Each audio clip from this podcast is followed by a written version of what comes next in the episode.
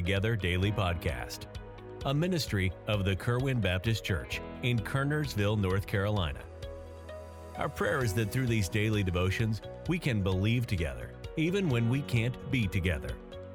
Please join us for a brief devotion Monday through Friday as we strive to continue daily with one accord, as the first church did in Acts chapter 2.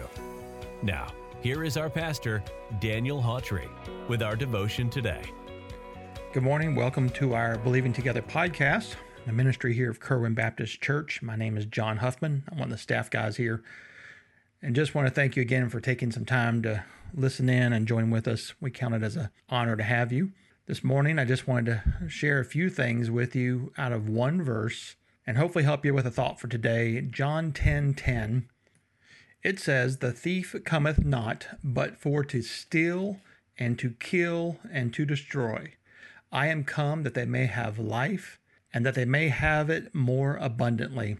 And I want to focus on those two words at the end there more abundantly. What does it mean to have life more abundantly? You know, God created us to live the victorious Christian life. And I think if we were going to sum up what more abundantly is, that's the simplest way to do it. God knew that we would need instruction on how to live this life, so He gave us the Bible. His Word. He gave us everything we would need to know to live the life that He created us for. Just like in a job that has a operations manual, God gave us the Bible as kind of like our operation manual for life. He gave us everything we would need to successfully maneuver, make decisions, anything that comes up in life, He gave us the answers for. Just a couple of quick things that it points out to us that the Bible helps us to see is it shows us our need of a Savior. It lets us know we're sinners who need God's gift of salvation. The Bible reveals to us our relationship with God and what it was like before salvation. It shows us how we can receive the gift of eternal life that God so freely gives. The Bible teaches us about heaven, it teaches us about hell, it teaches us how to be successful in life, how we can know the heart of God. I think it's true that what we believe about the Bible will ultimately determine what we believe about everything else in our life. You see, everyone has a final authority. But is God your final authority? Is His word your final authority? Is what God said so important that you're willing to live your life based on what He said? The Bible is the foundation for our lives. It should be our final authority for all matters of faith and life. Everything that we will encounter, everything that we do, should be filtered through God's Word. God warns us about having a human philosophy or even traditions. Colossians 2 8, he says, Beware lest any man spoil you through philosophy and vain deceit, after the tradition of men, after the rudiments of the world, and not after Christ. You see, it's easy for us to make decisions and do things based on how we feel or what everyone else is doing. God wants us to make our decisions based on what he says. Solomon was Israel's wisest king, the wisest man who ever lived, and he told his son to make his law the apple, God's law, the apple of his eye. In other words, to keep it the center of his life. He said in Proverbs 7 2, Keep my commandments and live, and my law is the apple of thine eye. So, is God's word the apple of your eye? Is it the center of your life that you make all decisions and try to live up to is it what we follow for everything that we do? I think the secret to be able to do that is found in Psalm 119, verses 9 through 11. The Bible says, Wherewithal shall a young man cleanse his way?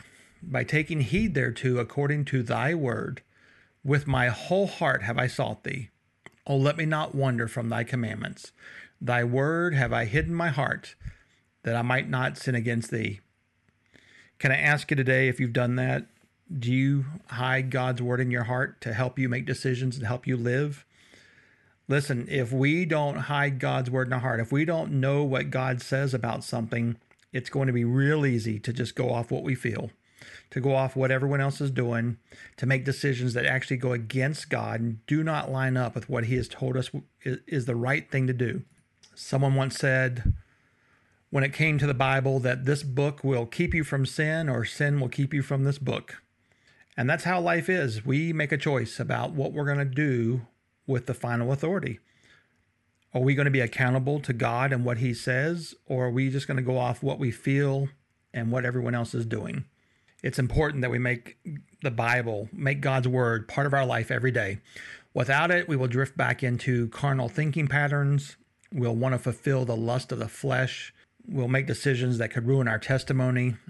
We'll make bad decisions.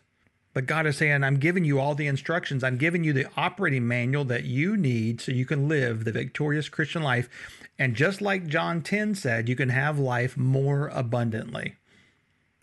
Joshua 1 8 says, The book of the law shall not depart out of thy mouth, but thou shalt meditate therein day and night, that thou mayest observe to do according all that is written therein. For then thou shalt make thy way prosperous, and then thou shalt have good success. The formula for success is right there for having a life more abundant. It's not just knowing God's word, it's doing God's word, living God's word, applying it to your life. Listen, if you want to succeed, if you want to live the victorious Christian life that God created you to live, we need the Bible. Do you know what it says today? Do you know how it applies to your life? Do you go to it regularly and look for wisdom? Do you seek after what God said? Listen, if you'll do this, God says you'll have good success.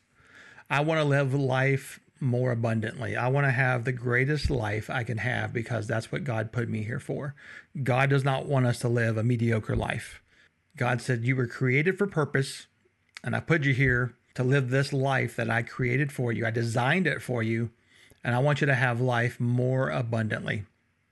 Let's not forget, applying God's word to our life will help us succeed in that. I hope this has been an encouraging thing today to know that God gives us the instruction manual to succeed in life.